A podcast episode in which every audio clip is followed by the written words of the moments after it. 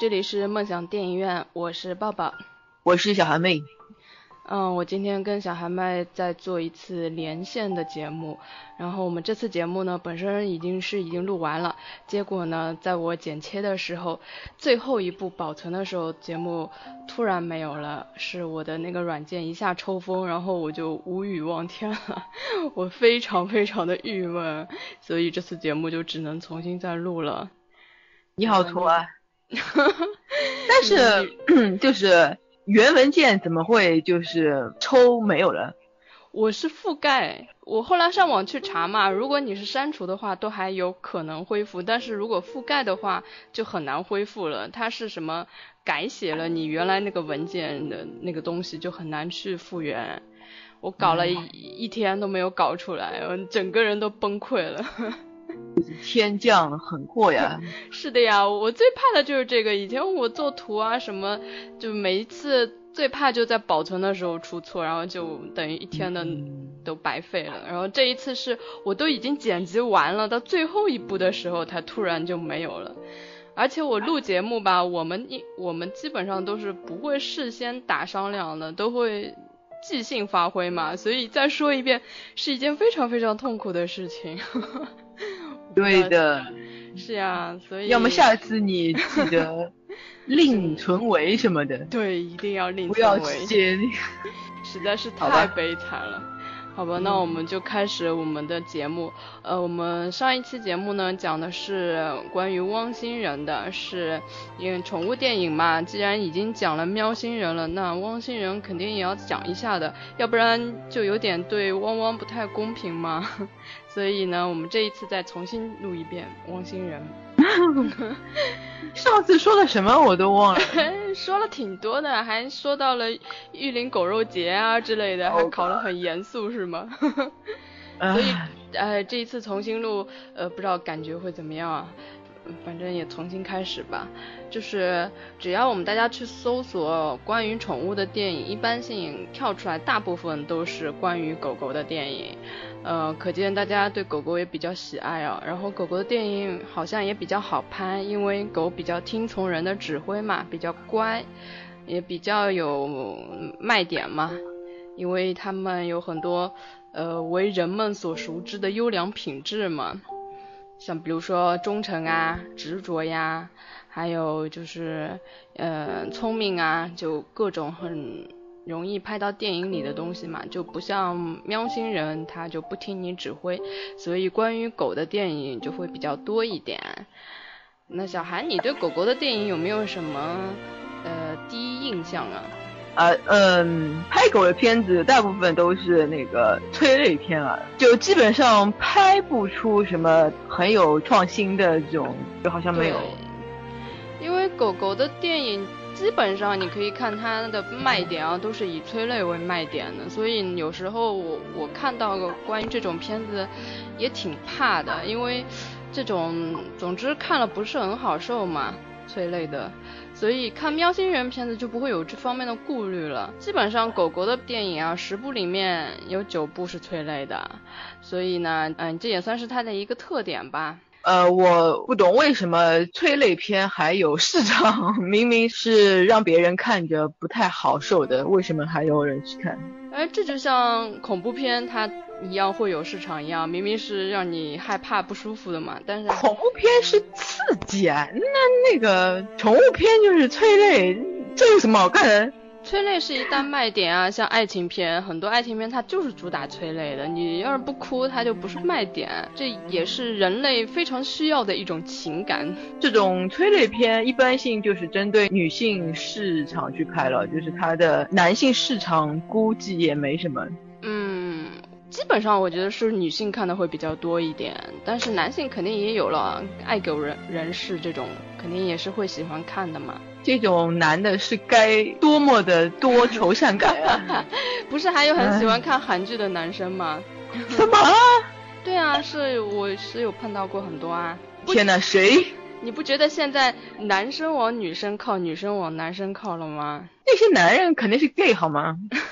现在的女孩都都变成了女汉子，然后现在男的都变成了伪娘，就是现在是一个越来越中性的时代了。其实我觉得是中国的性教育太少，所以就是这样。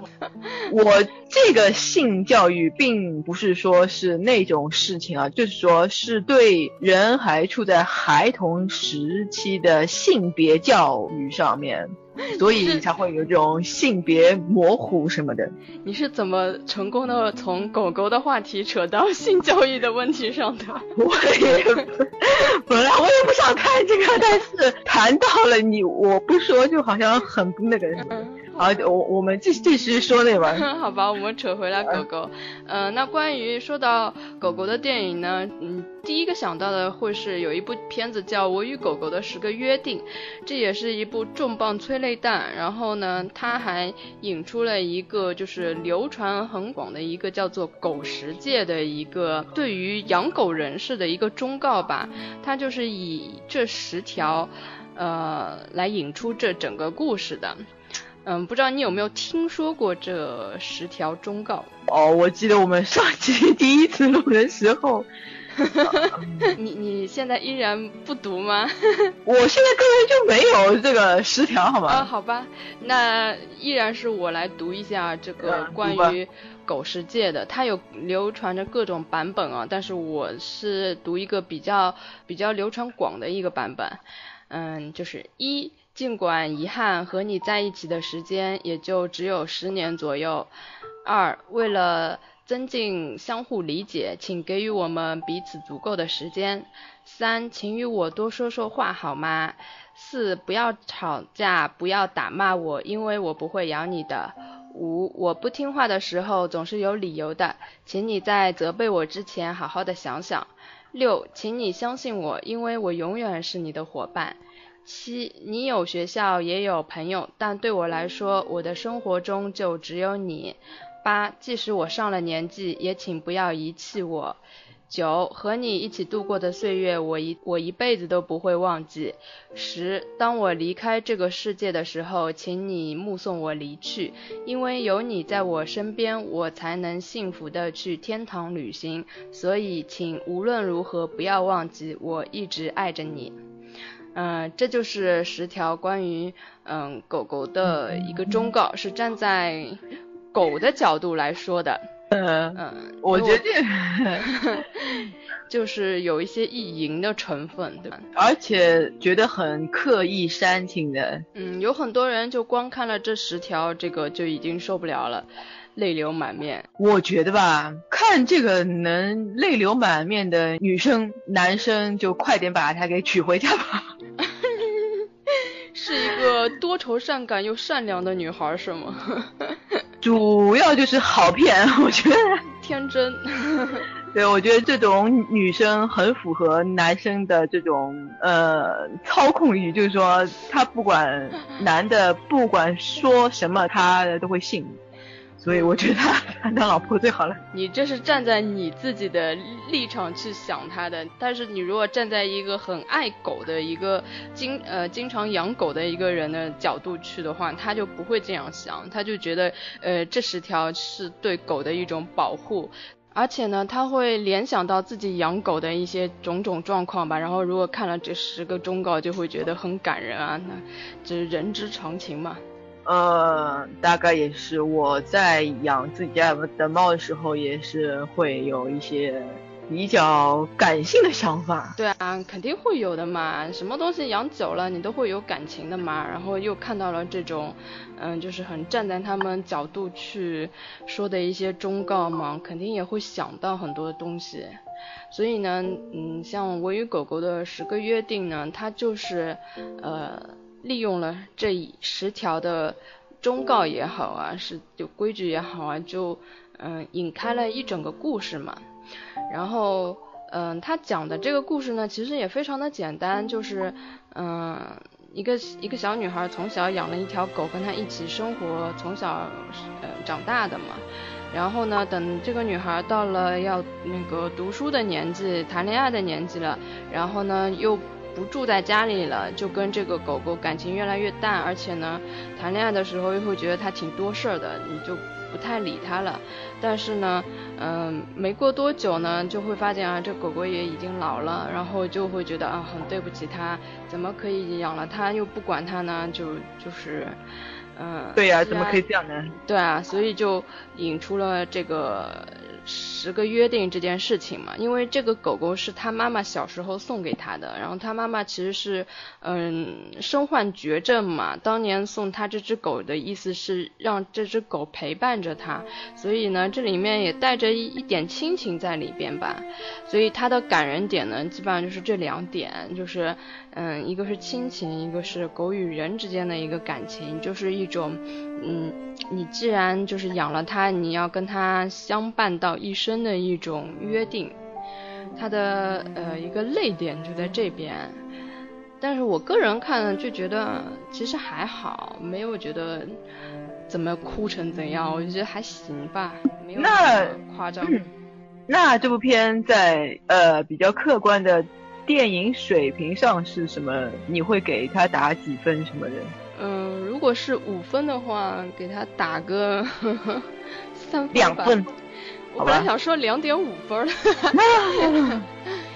好吧，我觉得这种片子基本上也扯不到什么好啊什么的。呃，宠物电影很难拍的非常经典，因为你你不可能情节做的太跌宕起伏，然后它的利益其实比较小，所以它不可能拍了有多多多精彩的。然后它基本上最后都是，呃，努力煽情这个路数吧。我是觉得这个片子有点。嗯，就是在一味的煽情吧，我是这么觉得，给我的感觉。我觉得，呃，这种片子都是这种一味的煽情，煽煽煽。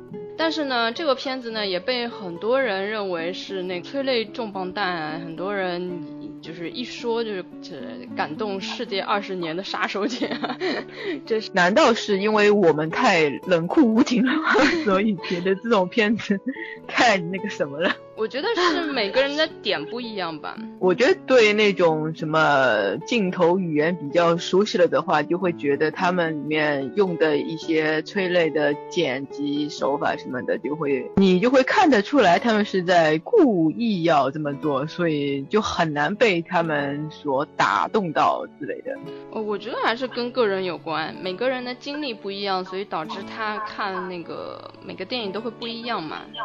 嗯，好吧。那我们再说下一部片子吧，呃，忠犬八公的故事，这个也是一个重磅催泪弹，而且它有两个版本，一个是日本版，日本版的叫《八公物语》。然后美国版的呢，就叫《忠犬八公的故事》。这个故事呢，它是有原型的，就是改编自那个日本的一个真实的事情，就是一条狗狗每天它都会接它的主人呃下班嘛。然后有一天它的主人突然嗯发病死去了，然后就没有回来，所以这个狗狗它就每天都会依然到那个。等他的车站里面去等，然后就等了一辈子，然后就死在那个车站。然后呢，当时的人为了纪念他的忠实忠诚嘛，就给他立了一个雕像。这个雕像呢，现在还在呃日本涩谷的火车站可以看得到的，嗯，用来纪念这个忠犬。所以呢，这个故事现在就被翻拍了两个版本嘛。嗯，你觉得哪个比较好看一点？从好看的角度来说，我觉得美国版的比较好看一点吧，因为日本版它拍的稍微有点沉闷。嗯，东方人的感情也比较细腻嘛，不像美国人那么直接，所以他会需要你很沉闷很长一段时间去酝酿这个感情。但是从剧情节奏上来说，肯定是美国的比较明快一点嘛。但是呢，它是根据日本的那个改的，所以日本版会比较真实一点。嗯，对啊，我觉得本来就不是一个发生在欧美世界的一个故事，要要把它给搬到欧美人的心目中去，就应该有有还蛮大的违和感什么的。对，尤其是它这个狗呢，主要是讲的是日本的一条狗，叫秋秋田犬的一种种类嘛，美国是没有的，所以那个美国版它要翻拍的时候，它必须要呃。要给他编一个故事，这个秋田犬是从什么机场被主人遗失了，然后再被一个美国人捡回去的，他要给他安排这样一个过程，才才能让故事发展下去嘛。难道美国的宠物店就没有卖 秋田犬吗？这好奇怪。他肯定是想一个呢，是要想突出秋田犬这这个犬种的好嘛，还有一个。对，还有一个呢，就是要要突出他是从日本跋跋山涉水来到美国的嘛，所以里面就安排了这样一个情节。然后呢，嗯，他当然也会说到一些东西方文化的差异嘛，比如说从狗对狗的理解上来说，嗯，里面有一个情节就是，呃，美国的狗狗都喜欢玩那个丢。嗯，飞盘的游戏嘛，但是亚洲的狗好像基本上很少看到会接的嘛。嗯，它那个秋田犬呢，就是主人训练它的时候呢，怎么训练它都不会接那个飞盘，然后即使是接了呢，也不会把它叼回去还给主人。所以呢，所以它主人就去查了，查到哦，原来这是亚洲犬种跟他们的不一样的一点吧。所以我看了这一点，觉得还还挺惊讶的。我觉得亚洲犬种可能是专门为了打猎什么的而培养出来的，就可能看到那种小动物啊，什么兔子、鹿啊什么的，可能可能会去追吧之类的。可能哦，对，应该。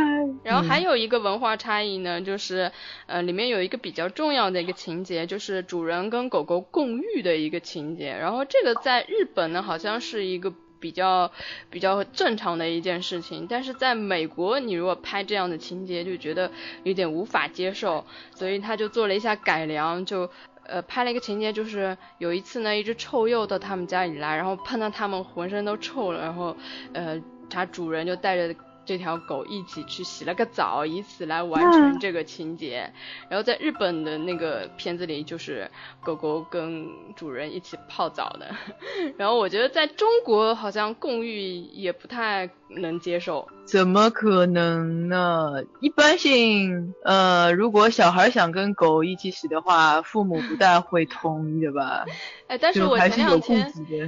我前两天在微博上嘛看到有一个图，就是呃一个是呃一个人的腿嘛，然后旁边呢就是远看像烧焦的一一一双腿，就黑黑的又瘦瘦的嘛，然后要仔细看，嗯。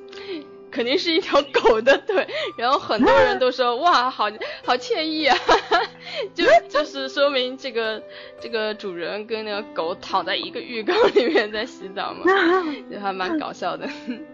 说明还是有啦，有有是有，我觉得那种人是会把狗养的很好、很干净之类的，也基本上爱狗。对，不大带出去的，要么带出去也是要做好一整套的清理的那个工工序。是是，这种嘛就还好说说。对。然后这个忠犬八公的故事呢，其实当年啊，在日本也引起了轰动啊。所以呃，这个片子就是一说到汪星人嘛，呃，说到催泪的，肯定会说说到这个片子的，这是最能代表狗的忠诚度的一部片子了。嗯。然后秋田犬这个犬，我觉得嗯值得说一下，我觉得它的。外形啊，跟它的性格，包括它的毛的长短，都是我个人很喜欢的一种形状。你是喜欢它的球了就？嗯。球状蓬蓬的。就是，呃，有种人喜欢长毛的，有种人喜欢短毛的，但是我就喜欢像就是秋田犬这种毛的这种长短，然后它那种那种蓬松的状态啊，我觉得。作为狗来说是很帅的，啊帅，他很萌嘛，对，我觉得挺帅的，好吧，你喜欢这个范儿，嗯，就是这个范儿，就是这个范儿，嗯，那还有一部可以称为重磅催泪弹的狗狗的电影呢，叫做《导盲犬小 Q》，嗯，这个片子呢是根据一部畅销的小说，也不是小说吧，应该算是。嗯，图片集的一本书改编的那个书叫做《再见了，可鲁》。当年刚出来的时候，我还买过一本。嗯，说是感动亚洲一亿观众的那个 一本书嘛。然后我记得出这本书的时候，这本书很红的，就是像那个什么贝塔斯曼什么的都是。我就是在那买的。然后我的室友什么，他好像也有买的，他还跟我们推荐来，说什么这本书什么很感人啊什么的。而且我记得这个形式出版的书好像还是可鲁在中国的第一本吧，算。嗯，应该算是是我接触的第一本啊，之前没有接触过。然后他又之前好像是没有的。对，然后那时候又宣传的比较好吧，我记得就是，嗯，基本上那时候喜欢看书的人都会有这本书的。然后其实我看下来就觉得还可以，没有。就是宣传的那么那么感人啊，这样的，我觉得还，对，还是比较平淡、比较朴实的。嗯，他就是一个摄影师，记录了这只叫可鲁的狗狗它的一生，从出生到死亡。然后我觉得是，嗯，算是比较真实客观的去记录了一只作为一只导盲犬它嗯一生的嗯足迹吧，应该说是。嗯，然后这个电影我觉得是比较还原原著的，拍的还是比较，嗯，就就是比较平淡朴实。我觉得还可以，对，而且里面几个配角也也还可以。嗯，看了这个片子呢，你首先就会了解有一种狗狗的功能性，就是它可以作为导盲犬嘛。嗯。然后当时呢，我看了很多资料嘛，嗯，就是好像据说是培养一只导盲犬是需要花费很多很多的钱的。然后呢，你要找到一。只呃各方面条件都符合的狗也是非常不容易的，所以呢，这只当时叫那个可鲁的小小狗啊，它是因为它耐心特别好才会被脱颖而出的。我记得好像就是有一个情节，就是说，嗯，让它在一个地方等，就是如果不说离开的话，你就不能离开。好像这只狗就等了一等，等了好几个小时，然后从这件事情呢就被关注到啊，就知道它耐心特别好。因为作为导盲犬，对，作为导盲犬的话，嗯，就是主人他看不见嘛，你不能随时随地的就走开了嘛，一定要很有耐心。其实我觉得他是讲了怎样从这个出生到怎样训练一只导盲犬，到他最后是退下岗位，然后嗯死去，这一路还是比较真实。我觉得他会感人，是因为他嗯算是比较值得尊敬的吧。因为他，嗯，不管怎么说，是为人类服务了，贡献了他的一生嘛。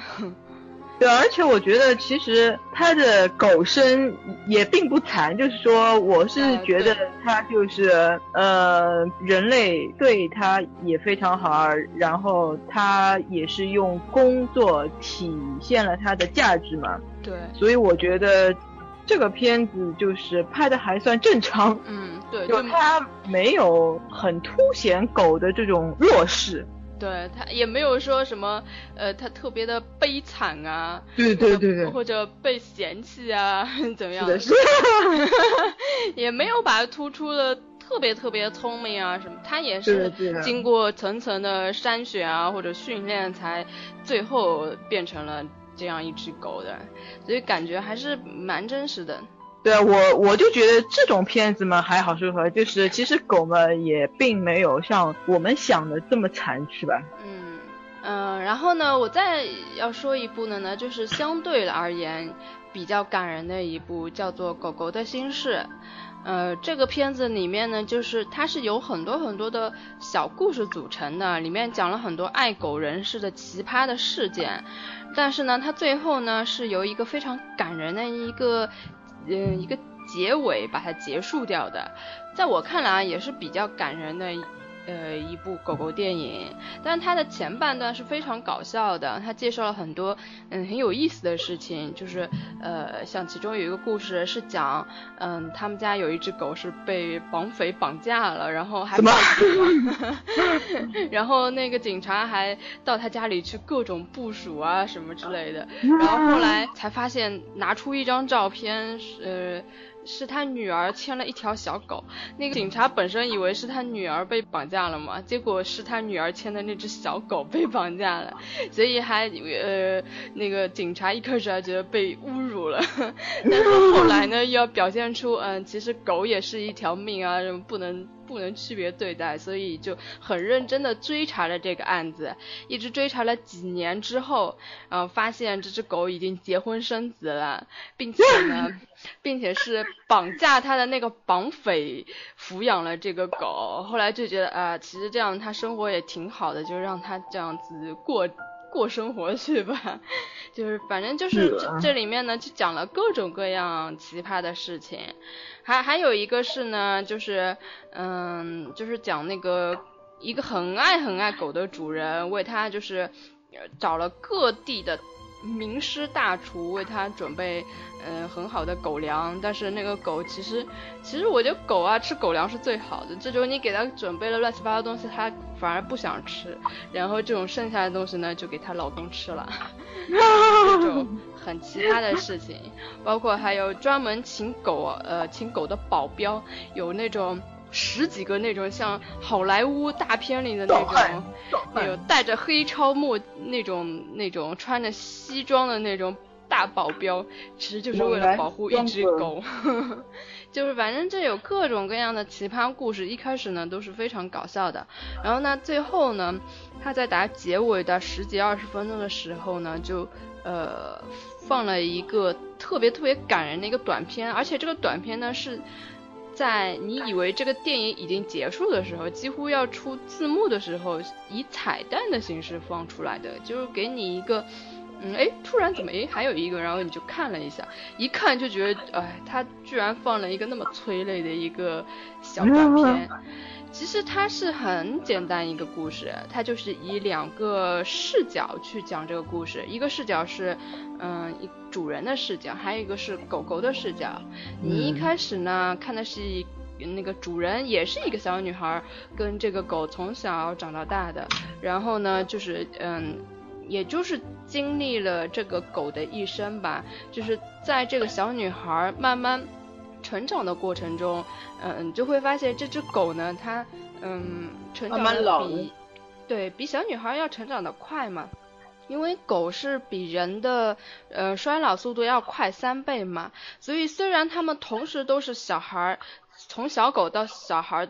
一起在一起的，但是呢，这个狗结婚了，当妈妈了，这个小女孩还是很小，但是这个狗呢，它年纪大了，这个小女孩才刚刚长大一点点，所以呢，它会这个小女孩在她的成长过程中，她一直会觉得，哎，为什么她会就是衰老的比我快啊？为什么她会有时候也会捉弄捉弄她？有时候为什么觉得这个狗它到底心里在想什么呢？就很想知道嘛，然后。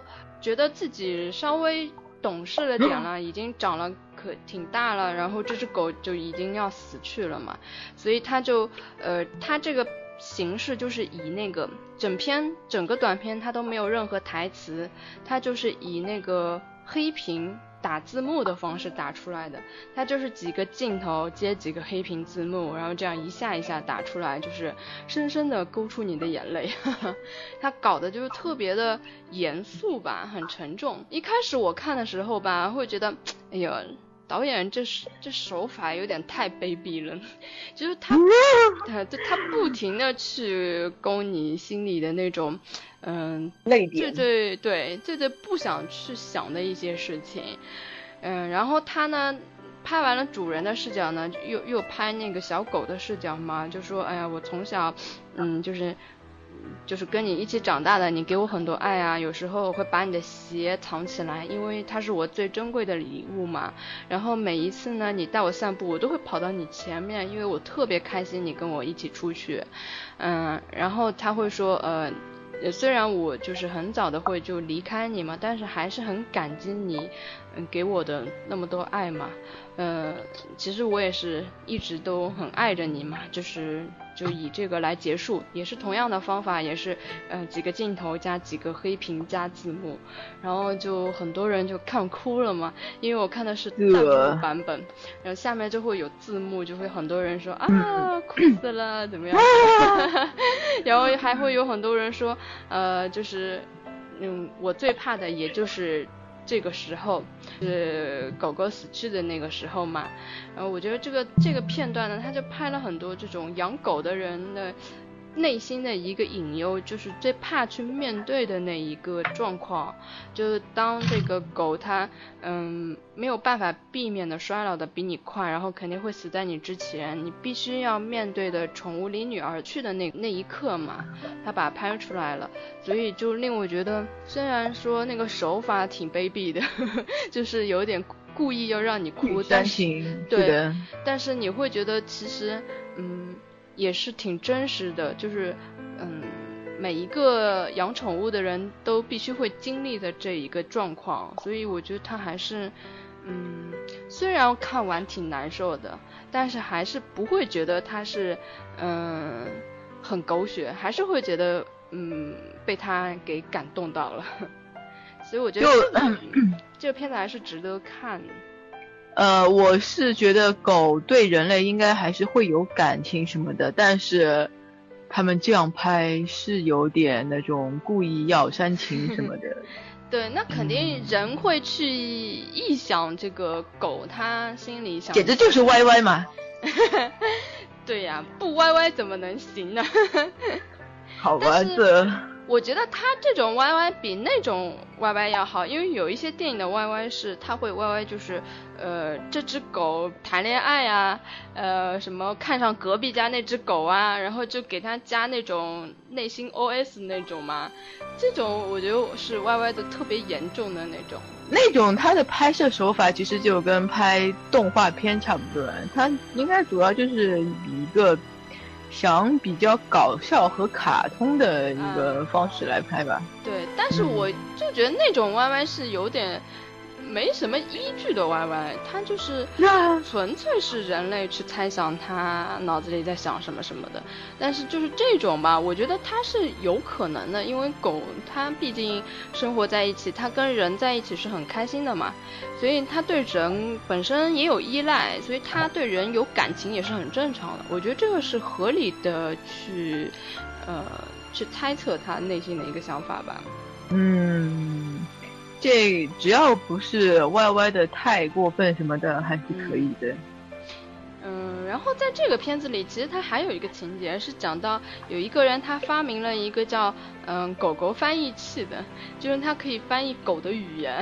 然后这个特别有意思的一个情节就是，呃，他研究了很多很多年，是为什么呢？因为他从小到大只要呃一有狗看到他们就会对着它狂叫，然后就是这个同样一只狗对着别人就不会叫，但是对着它就会叫嘛，所以他就一直想不通为什么狗要。就一见它就会叫嘛，所以他就这是为什么？对，他就潜心的去研究这个事情。好不容易有一天他研究出来了，对，然后就有一次他就是发明出来嘛，人家记者采访他说你有没有用这个来翻译过嘛？然后他说我一直在研究，还没有来得及试验。然后他说那我们现场试验一下，然后就一翻译嘛，结果那么多狗狗对他叫的原因是。都对对他在说同一句话，就是你迟早会变秃顶。他 他现在就已经是个秃顶了吗？就是他他年轻的时候头发还很茂密的时候，就所有的狗都会对他说一句话：你会变秃顶，你会变秃顶。结果他到了人到中年就真的变秃顶了。啊，为为什么狗会知道这个？好奇怪。它就是一种搞笑吧，就反正就挺有意思的。就很像我们现在不是有很多 app 里面会有那种喵言喵语，就是翻译猫叫声嘛。我觉得爱猫很多爱猫的人都会去下载吧，我自己也下载过一款这个软件嘛。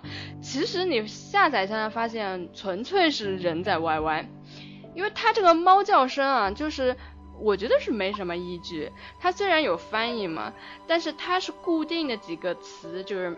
你比如说这样喵喵喵叫，那样喵喵叫，然后是不同的意思嘛。但是我觉得对我家猫毫无毫无反应，一点用都没有，因为我一直在在对它摁那个我爱你的那个喵喵声，然后它毫无反应。然后我按那个就是呃你是不是饿了呀，它也没有反应。我觉得这是。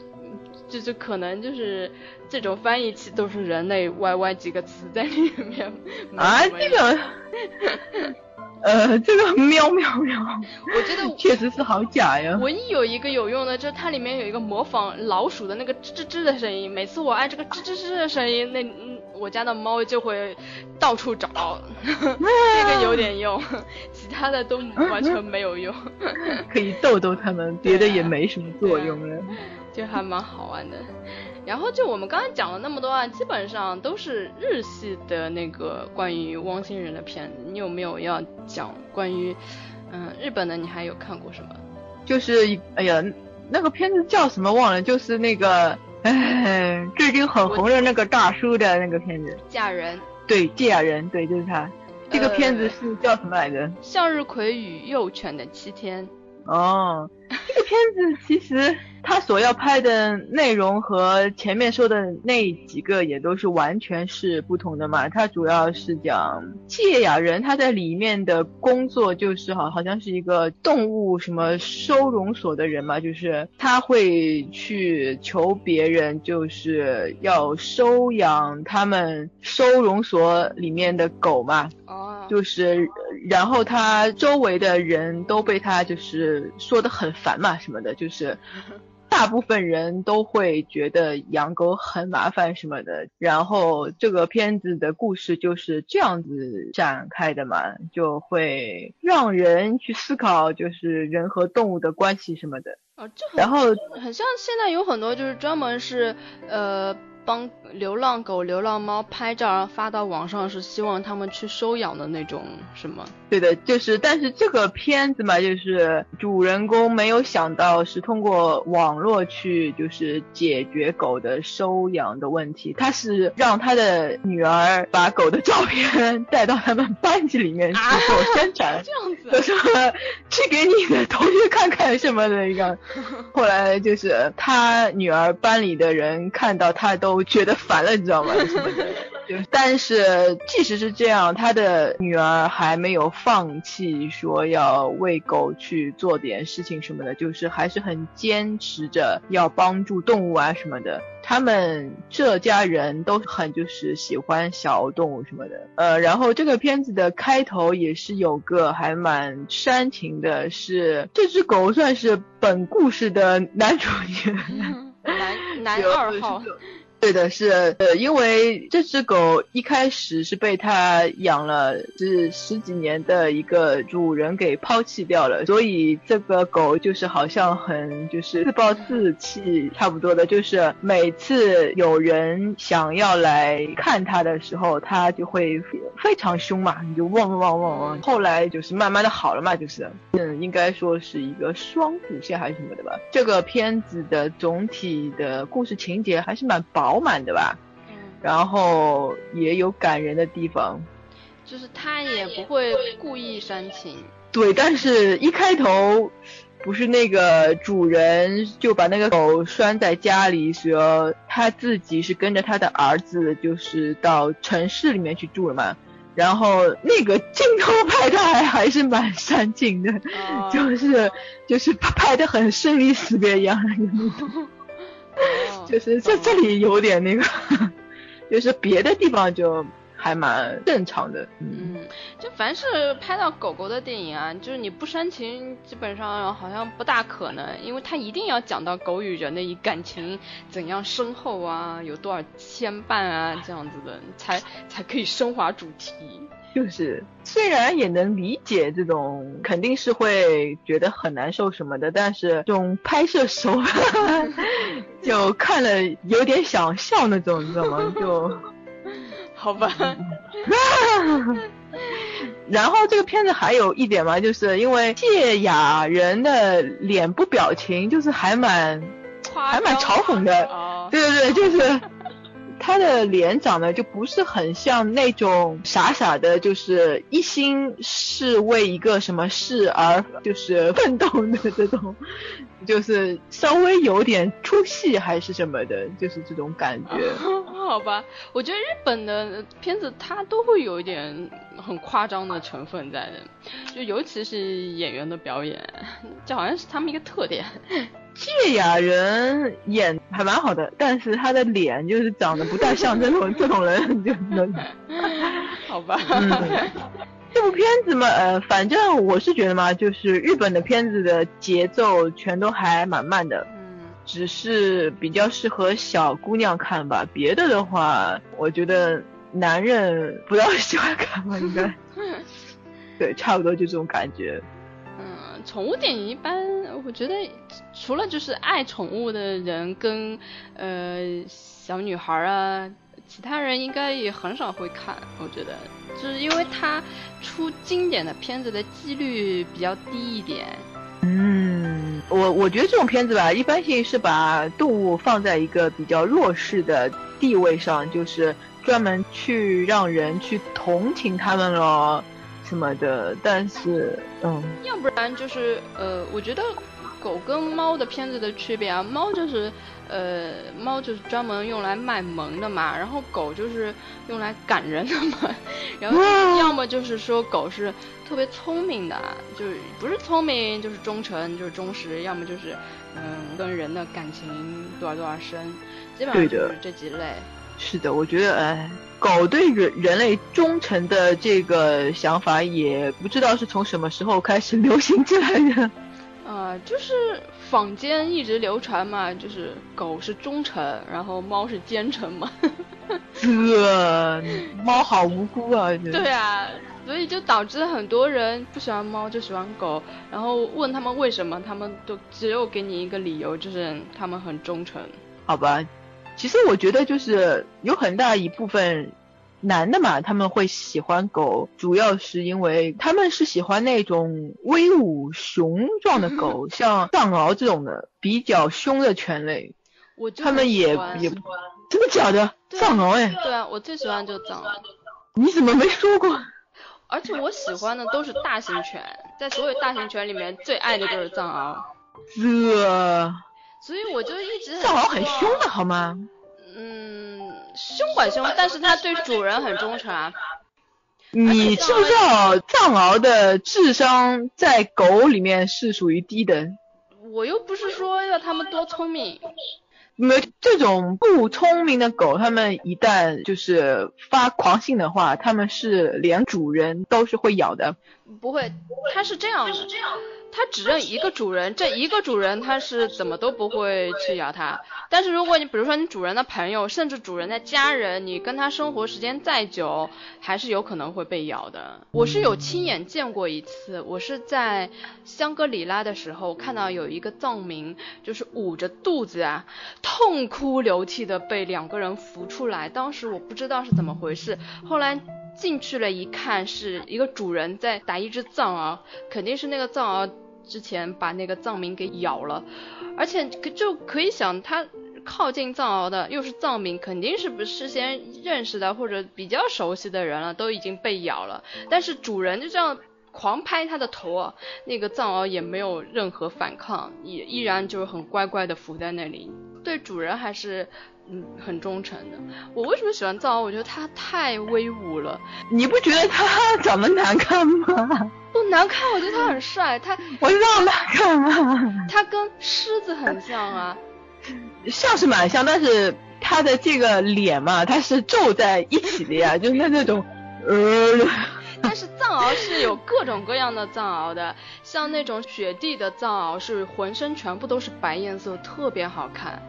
然后还有以前的人用藏獒是当那个打仗的那个武器的，就叫战獒。那时候的呃那个藏獒的那个战斗力是特别特别强的，而且尤其是嗯以前就是打猎的人嘛，如果你在森林里面带一只藏獒的话，基本上是没有敌手的，什么熊啊呃那种虎啊豹啊，基本上都不怕的。就只要有一只藏獒，基本上都给可以给你驱赶走。对啊，就是狼都会怕它的。外面对那个藏獒的宣传就是说，呃，藏獒的战斗力强，它可以一只藏獒是可以对付什么三四只什么虎啊、豹啊什么的。嗯，就是纯种的藏獒是这样，但是现在的纯种藏獒越来越少了。它是因为藏獒太贵了嘛，有利可图，就是有有些人是专门养的，这种后面养的就已经不行了。其实真正的藏獒一定要在藏地生活，而且呢，有一个讲法叫十犬一獒，就是它藏獒啊，我知道，才能成为獒，就是从小把十只放在。同一个地方让他们厮杀，最后只能活一个，这一个出来的就叫獒。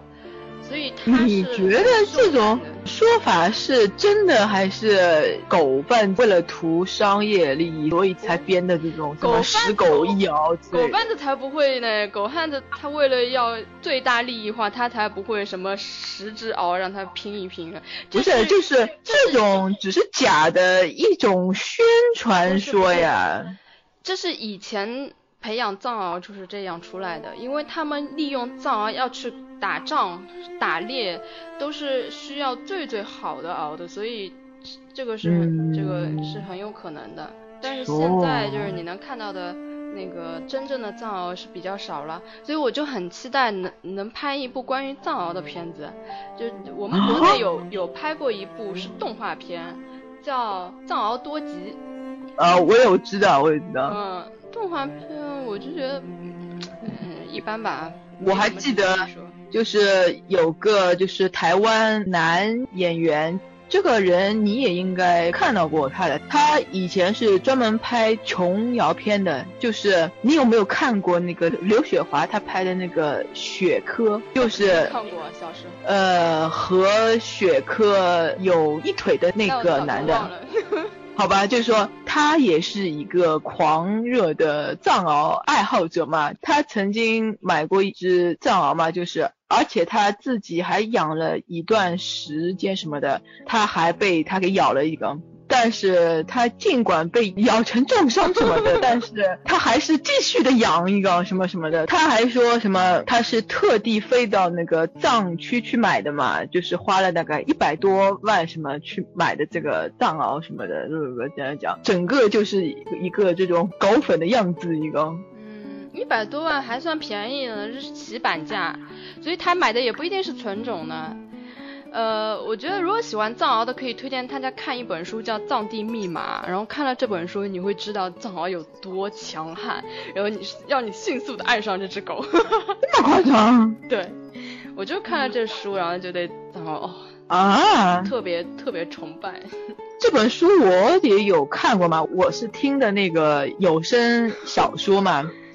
然后它里面的确是非常爱狗什么的，但是你知道我为什么会弃了它吗？就是因为它是种马文。对的，因为它是种马文。它每到一个地方，就有一个女的爱上这个男主就连母狗，只要是母的东西都会爱上它。对的，我我实在是受不了这个。好吧，我们是不是扯太远了？好吧，好吧，扯回来，扯回来。嗯。好，那我们之前呢说了那么多都是日系的关于狗狗的电影，呃，那其实呢，嗯，美国也拍过很多狗狗的电影，但是他们的路数呢就跟日本的完全是不一样了。呃，我比较推荐呢有一部叫《玛丽和我》这个片子呢，呃，让我觉得特别眼前一亮，因为你看惯了日系的那种煽情啊、感人那种狗狗片子，突然看到这样一部片子，你会觉得哇塞。太不一样，太特别了，所以非常推荐大家可以看一下这个片子。呃，这个片子的导演呢，呃，是《穿普拉达女王》的导演，然后主演呢也是比较有名的两位，一个是詹妮弗·安妮斯顿，然后男主演呢叫欧文·威尔逊。然后这个片子呢，嗯，看完之后呢，我觉得大部分人都会非常开心，因为，嗯，它是少数的一部。让你感觉哦，这只狗就是我家的那只狗，而不像其他的其他的那个狗狗电影啊，都是拍狗多么的好，多么的呃聪明，多么的忠诚，就是各种好吧，就是传说中的别人家的狗各种各样的好，但是自己家的就感觉哎呀，怎么各种不靠谱，各种不行。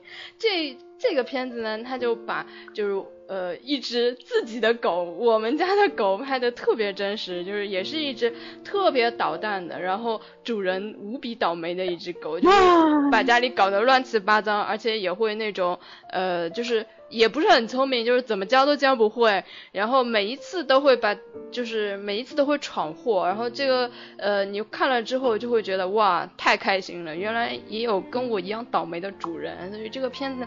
特别推荐大家一看，特别好玩。我也有看过这片子，就是那个时候想，哇，他是怎么忍的忍得下来？我觉得换了是我的话，我估计对不能忍了你。但是看的时候就会不断的有共鸣，就会觉得，哎呀，我家的狗也是这副 腔调，也是这种这么笨笨的，也是这么就是有时候让你恨得牙痒痒。但是呢，它又每次闯完祸就睁着一。一副无辜的表情，然后哎，你就又不忍心去说他了，就反正就是看了这片子无处不不在的共鸣。就是令你觉得特别开心。对的，呃，我们虽然现在是有在说这部片子的好啊什么的，但是这部片子的节奏其实也是蛮慢的。啊，是吗？就我已经不记得，因为我看的特别早，但是当时看的感觉特别好，所以我没觉得它节奏很慢。呃，我是拿这部片子就是跟一般性的那种故事片比嘛，就是它的节奏其实。也是蛮慢，就是主要是嘛，因为他拍的一些是家庭里面的琐碎事嘛，所以呃可能会觉得有点无聊什么的，所以会觉得这个片子的就是会有点慢。嗯，但是和日本片子这种比，就是没有日本片慢嘛。我看这片子的时候，正好我自己家里也在养狗，然后我家那只狗也是，就是当时是训练它不在家里乱拉屎这件事情，就训练了老半天，所以我看它这个片子就特别有共鸣，就会觉得，因为大家都说狗很聪明，然后狗就一教就会啊，怎么怎么样的，然后又很听话，但是我总觉得我家养的狗怎么都这么不听话，然后我一看这片子就会发现，哦，原来。我家的狗并不是一只，并不是一个人在战斗，因为我也不是一个人在战斗，原来还是就是有跟我一样的人，就会就特开心。对，就是为什么狗就是这么就没有猫聪明的，好奇怪。哎，你这话说的有点，很多人都说狗很聪明的呀。但但是那个猫嘛，你只要把它放在猫砂里面看看，它就知道这个地方是专门给它上上厕所的。但是那个狗就不一样，它就就会这样子屡教不会，也不知道这是为什么。天性不一样吧？猫喜欢就是爬沙，它拉完了之后还要把它埋起来，还要还要闻一下有没有味道，闻的不好还要再再那个再爬一难道 难道那个狗是为了？要吃掉，所以它，不知道有没有这可能。小心被爱狗的人给碰了。好吧，就他们肯定是要说，狗们本来就什么都不懂了，这个全都是要靠人类去教它什么的，就是反正狗做的不好，通通是人的错误什么的，估计是这样。嗯，但是狗也有非常聪明的地方啊。狗像比如说你迷路了，狗就会找回来，但是猫就很难找回来。我，但是我跟你说，那个哈士奇和萨摩耶他们就没有 自己找到家的这个本事。我跟你说，萨摩好像是比较笨一点，呃，哈士奇又比较二一点。嗯，好吧。呃，可能是我们第二次录的关系啊，所以就是各种发散性思维，说着说着就说出去了。然后我们再说回来吧，刚才说的是玛丽和我，那还有一部呢是美国拍的片子叫《南极大冒险》。这个片子它的主演是呃速激的主演保罗沃克，就是刚去世的那位啊。嗯，这个片子呢也是值得大家一看的，因为，嗯，刚开始的时候看《南极大冒险》这个名字吧，就有点不想看，因为我就怕它是拍成了那种什么狗狗历经千千辛万苦，然后九九八十一难，最后 就是怎么怎么样的一个故事啊，所以就一直不看。但是后来看了一下，就发现其实他拍的蛮好的，嗯，还而且是就是说，嗯，有故事，有情节，对，有泪点。还有高潮，对，而且呢，他又不是在瞎胡扯那种，就是那种就是把狗拍的像神一样的那种神一样的存在，呃，而且它画面啊特效也非常好，所以我觉得就是从娱乐性啊什么可观看性上面都是很高的，嗯，就比较推荐的一部片子。然后这个片子呢，它是讲雪橇犬，嗯，跟人类的之间的一嗯感情上的一些事情，再加上。他们是科考队员嘛，是在雪橇犬的帮助下就完成了一系列的任务。然后呢，嗯，当一次那个大风雪来临的时候嘛，嗯，所有人类都已经撤回去了，但是，嗯，那些狗狗。没有被来得及给撤走，因为，呃，好像是说人员也不够啦，飞机也不够啦，然后交通都堵塞啦，所以就把他们，嗯，八雪橇犬留在那个基地里了，所以就他们独自生存了一百多天的一个一个故事吧，嗯，它是分了两部分，一开始呢是，嗯，雪橇犬作为一种工具犬嘛，呃。给人类帮助嘛，给人类带来很多帮助。然后后面一部分嘛呢，就是讲他们独自生存的一个故事。这两部分都我觉得处理的都非常好，也没有刻意的去说他们多聪明呀，也没有刻意的去煽情。所以我个人感觉是，嗯，属于这种狗狗类型片子里面是比较好看的一部。嗯，我觉得他们这样拍还蛮好，就是狗和人的位置会比较平等一点了，就没有那种刻意的把狗放在一个很弱势的一个上面。不过我估计有很多人会要说，就是一开始人类走的时候没有把狗给带上，会觉得很残忍什么的。嗯。这肯定是会有人说，但是其实你如果在那种情况下，你就是人撤退都已经是呃人人手不够的话，那这个狗暂时放在那里也是可以理解了。但是之后呢，就是再要去营救，就是又又是另外一回事了。我觉得他这个嗯，就是在面临一些很难抉择的时候吧，这个人跟狗的它的那个区别就。出来 就不可能完全对，没办法，嗯，对。但是好在他处理的还是蛮好，他没有说啊人我非要我死了也要去救他们，没有，他他还是就是也是等了很长时间，嗯，通过各种努力啊去筹备人员啊，筹备资金啊，所以才会有一百七十几天的那么长一段时间的等待之后，最终才去救他们嘛。所以他就是还是嗯。相对而言比较现实的一个状况，然后呢，其实狗也没有我们想象中那么脆弱，它本身其实就是能在那种环境下生存的，只不过呢，嗯，这个风雪比较大，然后又把它们就是已经牵住了嘛，所以怕它们在这种情况下可能会比较艰难一点，但其实，在恶劣的环境下，狗的生存能力其实要超出于人类的。嗯，狗它们。能够吃的东西比较多，没有，而且它们的皮毛啊，本身就是适合那种环境嘛。呃，说人人在那里你会冻死，但是对啊，因为不会。雪橇犬本来就是极寒的狗嘛，就是什么的。本身就。而且 我听说过，就是我朋友他有跟我说过，就是他朋友的朋友是有养过一只雪橇犬，结果在上海的高温天的时候就被热死了。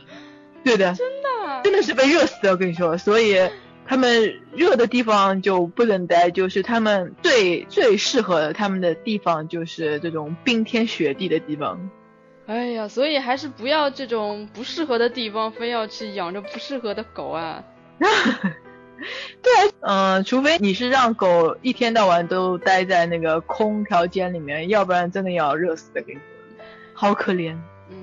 然后这个南极大冒险它，嗯，比较感人的一点就是它里面讲了就是狗与狗之间的一个关系啊，就是嗯，他们里面有一个比较有意思的点，就是它有。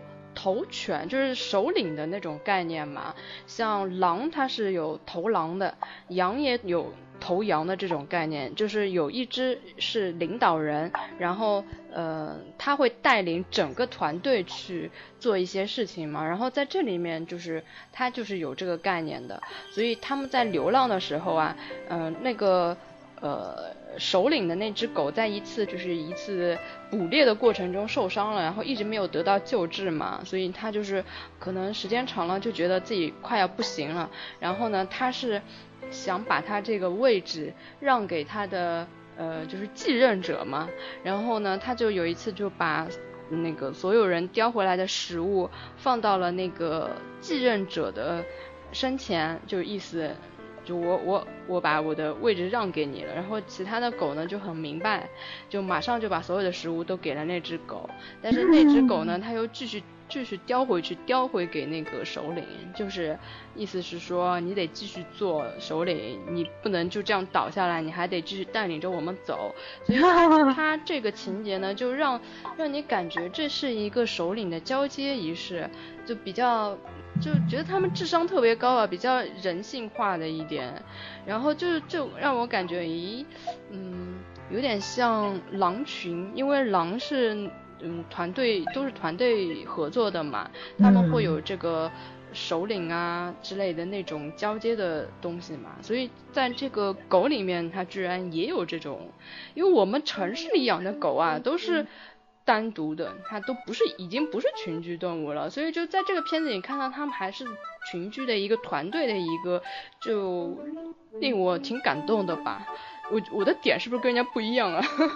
我会没有啊，就这个这个想法还是蛮正常的呀。嗯。就是其实狗并不是生来就是依附于人类的嘛，就是它们其实是更加就是有自己的特性什么的，还有那种什么团队协作性什么。对，所以我是人类。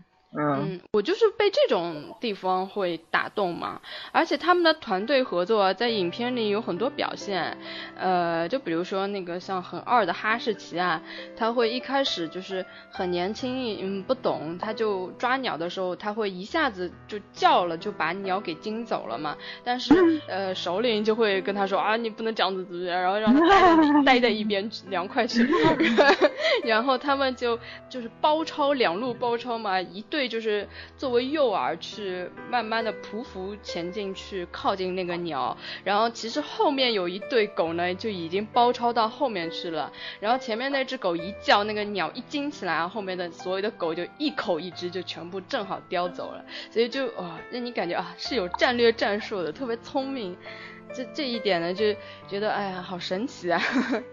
我在想有到底有没有真的会团队合作什么？因为我知道狼是会这样子的，但是那个哈士奇会不会这样，我就不知道了。虽然他们长得是还蛮像狼的，但是真的会有狼这么聪明吗？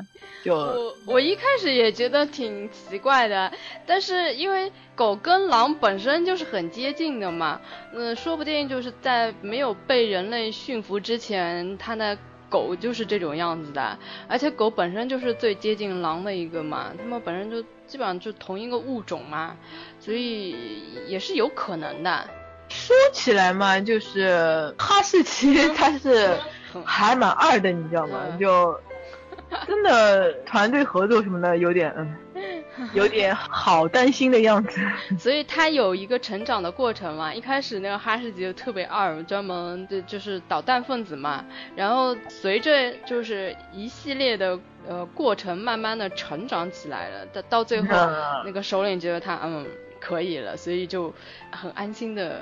把那个 首领的位置让给他了，好吧，这个这种故事情节还是蛮那个的，就是要比一般的动物片要有看头嘛。嗯，你不会很出戏，不会是有一些情节你会觉得哎呀好假，根本就看不下去。嗯，但是这个我觉得是它是有一点可能的，它是有呃有参照依据的，因为我是看过《狼图腾》嘛，我知道狼的所有团队合作，它甚至它这个比狗是厉害的多了，它甚至比人还要厉害。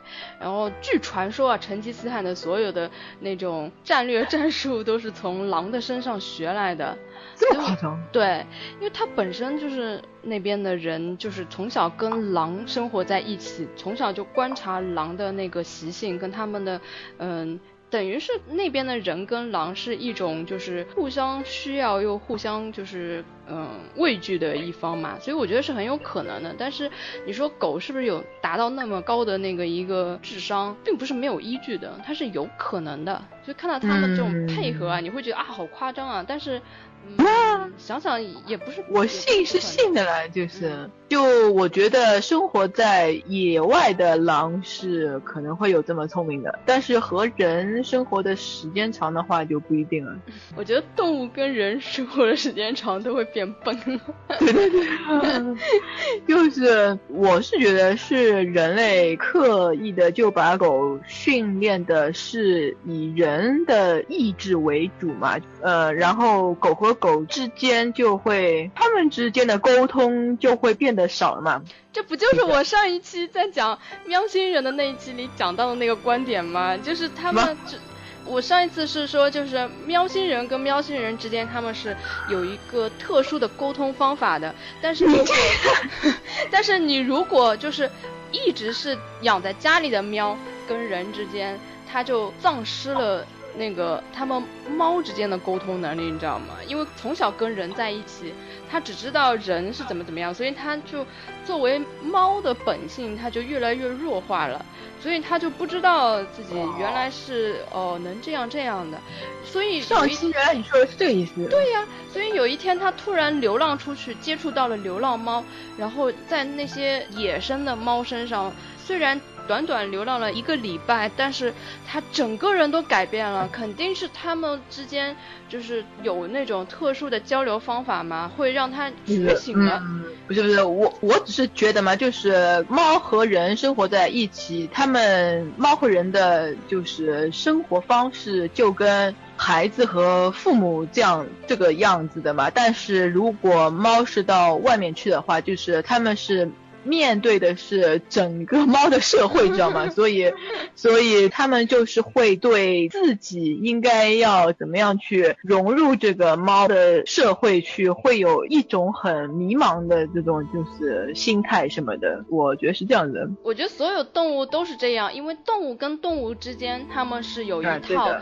那个是的体系的，但是动物跟人在一起，人是有人一套体系的，但是人的意志是很强大，它强加于动物身上，慢慢的就使得动物渐渐的不思考啦，不说话啦，所以它们就慢慢退化嘛。所以这就是如果这样说起来的话。那个进化论里面有一个观点，我觉得我特别认同，就是说一旦一样物种它进化到就是智能生物的时候，其他的物种它基本上就停止了进化。就像我们人类本身是由就是猩猩进化过来的嘛，导致了其他的动物就其实是因为人的进化而导致了它们的停止进化。反过来说，如果人类当年没有进化成。智能生物，说不定其他动物就进化了。嗯，当时说，如果不是猩猩进化成人，最有可能进化成人的一样东西就是狼。狼是最最接近于人的一个物种，所以有很有可能猩猩进化就是狼进化。这个不是说就是呃，猩猩是在外形上是和人类最最像的，但是。从基因上面和人类像的是老鼠，就是老鼠和人的基因大概只是只差了半个还是一个什么的。呃，老鼠是大脑。你现在又跟我说那个什么狼？老鼠是大脑里面的那些结构啊什么的，是跟人类最像，所以就经常是用老鼠做试验嘛。但是狼是。首先，它是跟人一样是群居的，而且它是会配合的，也会利用工具，嗯，也是会思考的。所以狼其实是最接近于人的，而且它的智商是很高很高的。从体态上来讲，最能够直立的动物应该就是猩猩了。如果如果狼当时能够直立行走的话，它们是很有可能进化成智能生物的。这就感觉有点，狼要让他们直立行走，我觉得好难啊。所以有狼人的传说啊。这个，好吧，那的确有可能吧，大概是吧？我们怎么会又扯到这么远的地方去了？畅想呀，这是畅想未来。好吧，这就是录第二次的结果，就是各种录着录着，完全就发散着。基本上我们上一期讲的也就是这几部片子，但是我们上一次好像讲的比较深刻一点，这一次就完全不能投入进去了。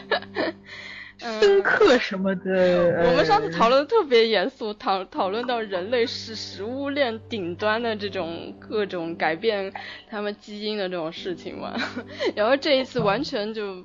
讨论不进去了，所以我觉得我们真的是没办法做那种录点时段事先讨论好的节目，只能做即兴节目。就是啊，不过哎，我前面把我上期想说的那篇就是宠物狗是怎样炼成的这篇文章我给找出来了。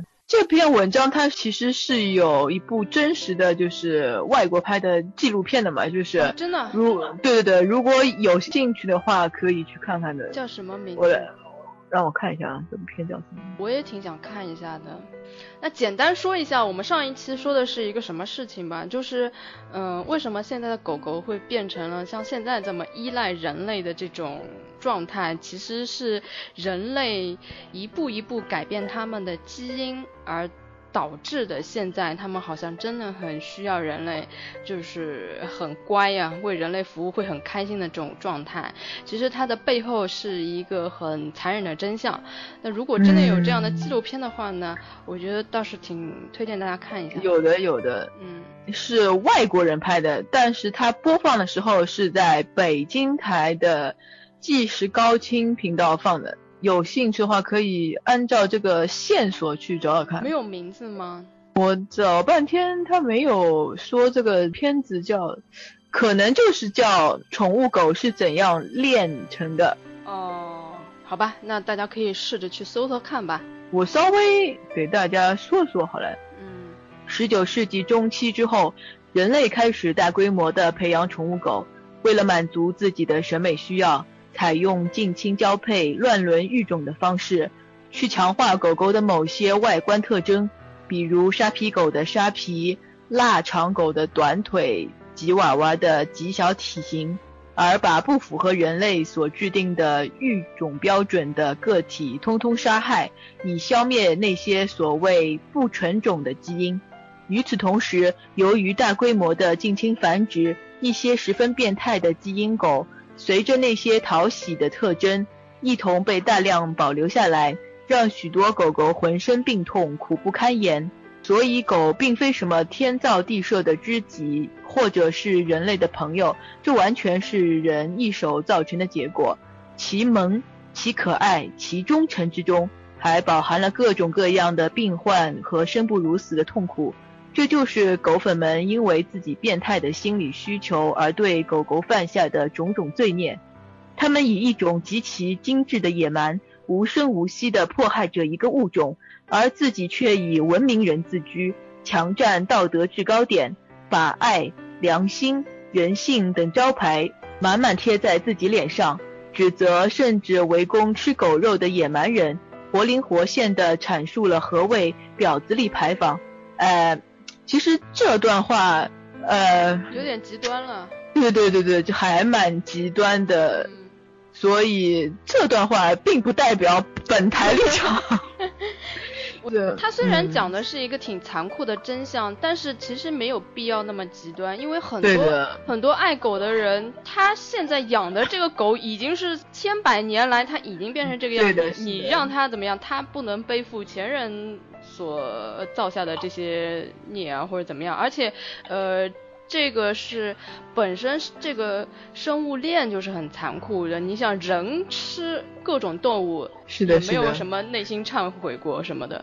然后其实动物之间也是互相厮杀、互相吃，这是一个食物链，它就是这样。其实它本身就就是一个很残酷的，就是这样子去运转的。你要去钻这个牛角尖啊，其实没有没有很必要。但是呢，就是说，我觉得呃，依然是我们上一期的观点，就是顺其自然，你不要太。刻意的去，嗯，去去，对的对的，猜测这些狗是怎么怎么样的就可以了。因为我们的观点还是人类毕竟是站在食物链顶端的人嘛，就是对其他的动物是不可能有什么平等的，就是肯肯定是人类会按照自己的想法去随心所欲的那个什么。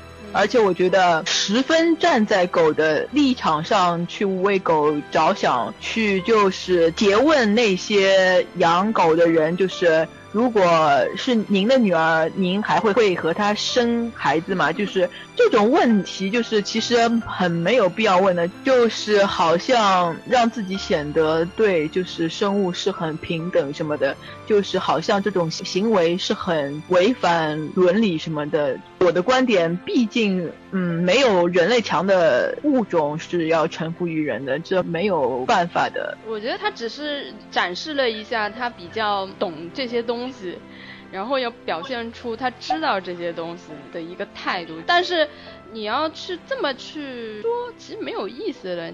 很多事情吧，你知道一下，嗯，可以了。但是你去深究没有任何意义的，你那你说你怎么办呢？你现在 是什么态度呢？你把他，你能把他们变回成老祖宗的样子吗？不可能啊，对吧？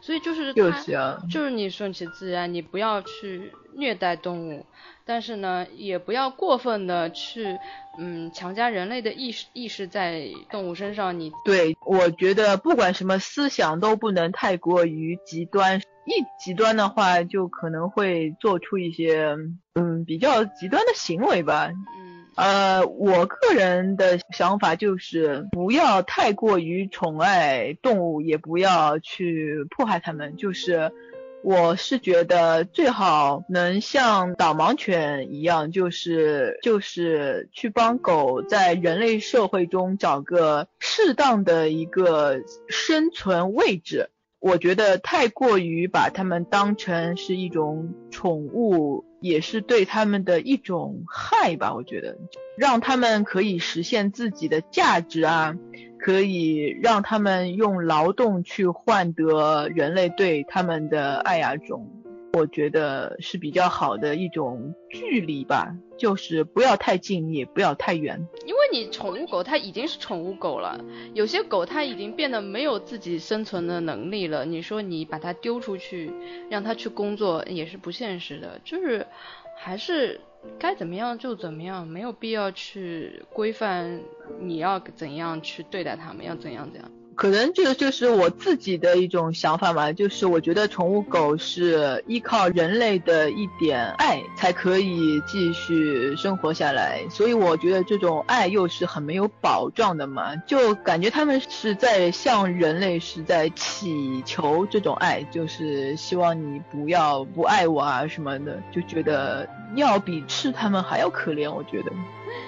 好吧，想太多了，我们也扯太远了，又成功的把这个话题，呃，扯到科教方面来了。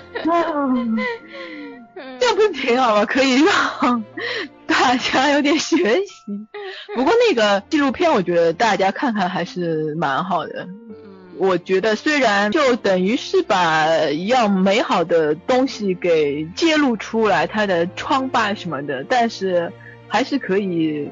思考一下这种问题的。嗯，其实你说这种关于呃类似的纪录片啊，我还想推荐一部叫《海豚湾》，这个片子相当相当值得一推荐。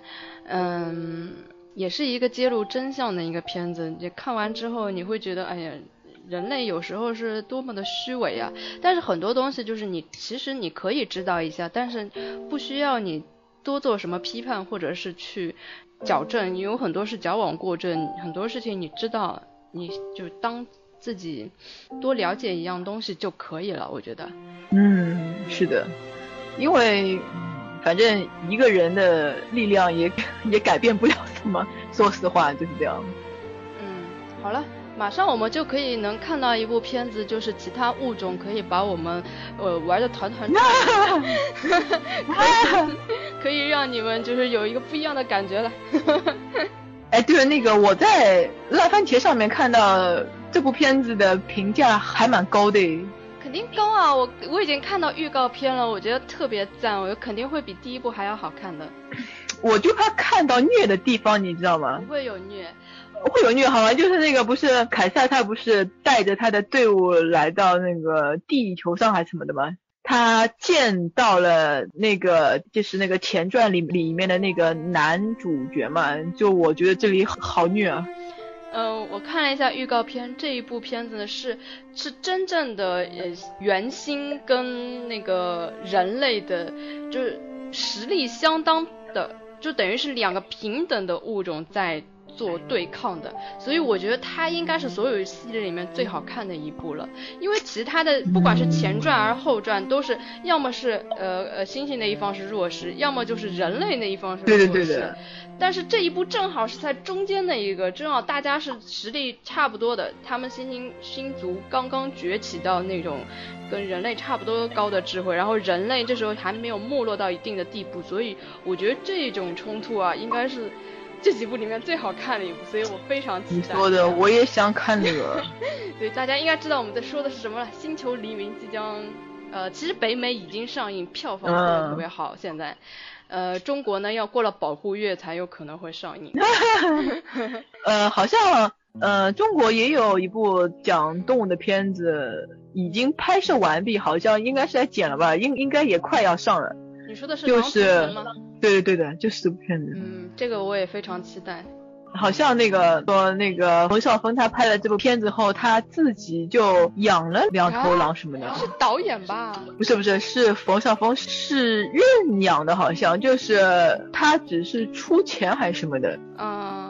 嗯，呃，这个片子我觉得如果真的上映的话，挺想做一期的。其实我们在那个关于上海电影节的时候，我有稍微介绍过，呃，这个片子的一部分信息啊。如果真的是，嗯，上映了之后，我们还可以展开再聊。其实这个片子有挺多地方可以讲的。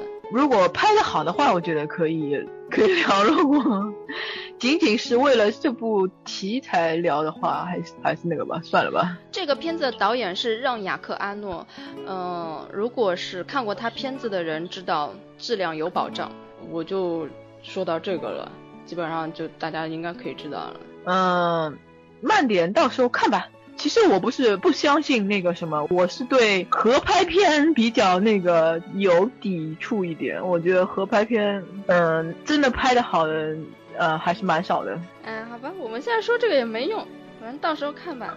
嗯嗯，先总归得先要去看一看。嗯，好了，那我们今天基本上也介绍到这里了，然后再讲一下关于那个留言的事情啊。呃，我看到最近有人跟我留言说我们节目剧透太多，呃，说到处都是剧透，然后我还我还经常说最最讨厌剧透的人，结果我他是在哪期节目下面说我们剧透了？我也不知道是哪一期，他就在 Podcast 里面留言嘛，就不知道是哪一期嘛，有可能。是你在推荐什么片子的时候，就把这个片子的什么什么什么点，通通通通给说了。呃，所以我以后会注意一点的。确实这个是我不好，但是如果是做到系列电影啊，像这种系列电影，你如果不剧透的话，好像真的是没什么可以说了，就只能。读读演职 演职人员表了，就如果做系列片的话，就真的是没有办法。呃，如果新片的话，尽量以后我会注意的，我就尽量不剧透。然后如果一定要剧透的情况下，我会跟大家打声招呼的。嗯，然后呢，就是还有呢，就是如果你真的很怕的话呢，就跟我一样，我是很怕剧透的，我有自动屏蔽功能，我就比如说不管是听什么节目，还是看微博也好，就是只要一看到那种新片没自己没有看到过的，马上 暂停或者自自动的就 跳过去。这个这个，因为剧透这件事情，你真的有时候吧就脱口而出了就。挺难避免的，所以如果 就是那种的情况下，就先自动屏蔽一下，然后我我自己这方面也会注意一下的。新片以后不剧透了。对，就是正要上档的那种就不会再说了什么了吧？应该，就算要说的话，也是会说我们下面开始要剧透了什么的，就会打个招呼之类的。嗯。然后，如果专题电影，你一看就是什么专题类的，像什么哥斯拉，我整部片子就是要讲哥斯拉，所以就这这种是根本不可能不剧透的。这种呢，你就呃就看着标题，你就可以选择进进。嗯，对的。如果就是看电影不想踩到雷区的话，可以听听大概的吧。嗯，好的，那我们今天就到这吧。好的，大家拜拜了，拜拜。呀，我听到他叫了，嗯。